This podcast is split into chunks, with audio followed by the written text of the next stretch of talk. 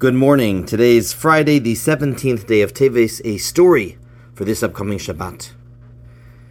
This story is not a happy one, but it's a deeply moving one. It's one that impacted me profoundly. It's from the events of just one week ago. As many of you know, one of the many, many tragic stories of the last two months in Israel happened recently when a number of IDF soldiers mistakenly shot and killed three of the hostages not knowing their identity. When we all heard the news, I know we were shattered, and we can only imagine. It's hard to even imagine what was going through the mind of the soldiers afterwards when they heard of the horrors that they committed.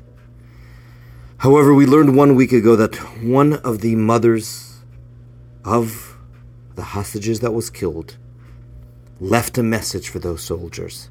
And in a recorded message on Wednesday, Iris Haim said, I am Yotam's mother. I want you soldiers to know that I love you very much and I hug you from afar. I know that everything that happened is absolutely not your fault and no one's fault, except for Hamas. May their name be wiped out and may their memory erased from this earth.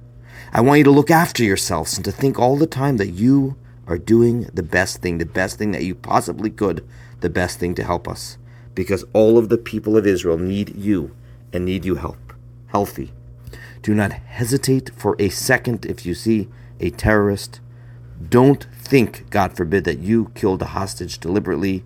You must look after yourselves because that is the only way you can look after us. And at the first opportunity you are invited to come to us, I want you to see with your own eyes that I can hug you and however hard it is to say, to completely forgive you and say that you did what you thought at that moment was the right thing. And indeed, we just learned that one of the soldiers went this week and met with that mom, and he recounted afterwards, he's anonymous, that his life was completely, he was paralyzed afterwards. He couldn't get out of bed. And after that meeting with that mother, he feels that now he can begin in some small way to rebuild his life. Friends, please God, please God, may we never, never, in even the smallest way, know of anything remotely similar to that. But in our own small ways, in our own lives, we all encounter times where people harm us, sometimes on purpose, sometimes on accident. This week's Torah portion finishes the book of Genesis, and one of the most moving lines at the end of the entire book is when Joseph's brothers come up to him and says, "Please, please forgive us." And Joseph says, "Hatachas Elokimani, am I am literally instead of God. Y'all meant it for bad, but it ended up being good." And he says, "There's not even a reason to ask for forgiveness. Of course, I forgive you." And it's one of the most moving, moving times of the entire book of Genesis, a book filled of sibling rivalry and finishing with this harmony, with this forgiveness, with this togetherness. But I saw a moving commentary of a great Hasidic state uh, leader who expounded on those words, Hatachas Elokim Anui, am I instead of God?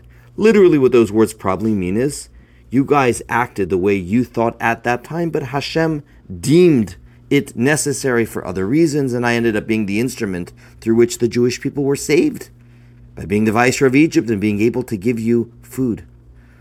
But a Hasidic Rebbe gives a deeper interpretation in those words, Hatachas Elokim ani. Tachas literally means, am I under God? What does that mean? If you are under God, you are just sitting here on earth and you are a victim. Things happen to you and people can harm you. And Joseph is saying that isn't the way I look at my life. I don't see myself as something under God. Rather, I see myself as an ambassador of a ray of godly energy wherever I go. Nothing bad can happen to me because wherever I go, I am a spark. I am a ray. I am a light of the divine. So you may have thought whatever you thought at that time when you did what you did, but I was never a victim. Why? Because I am not under a God. I am part and parcel of Hashem's energy wherever I go.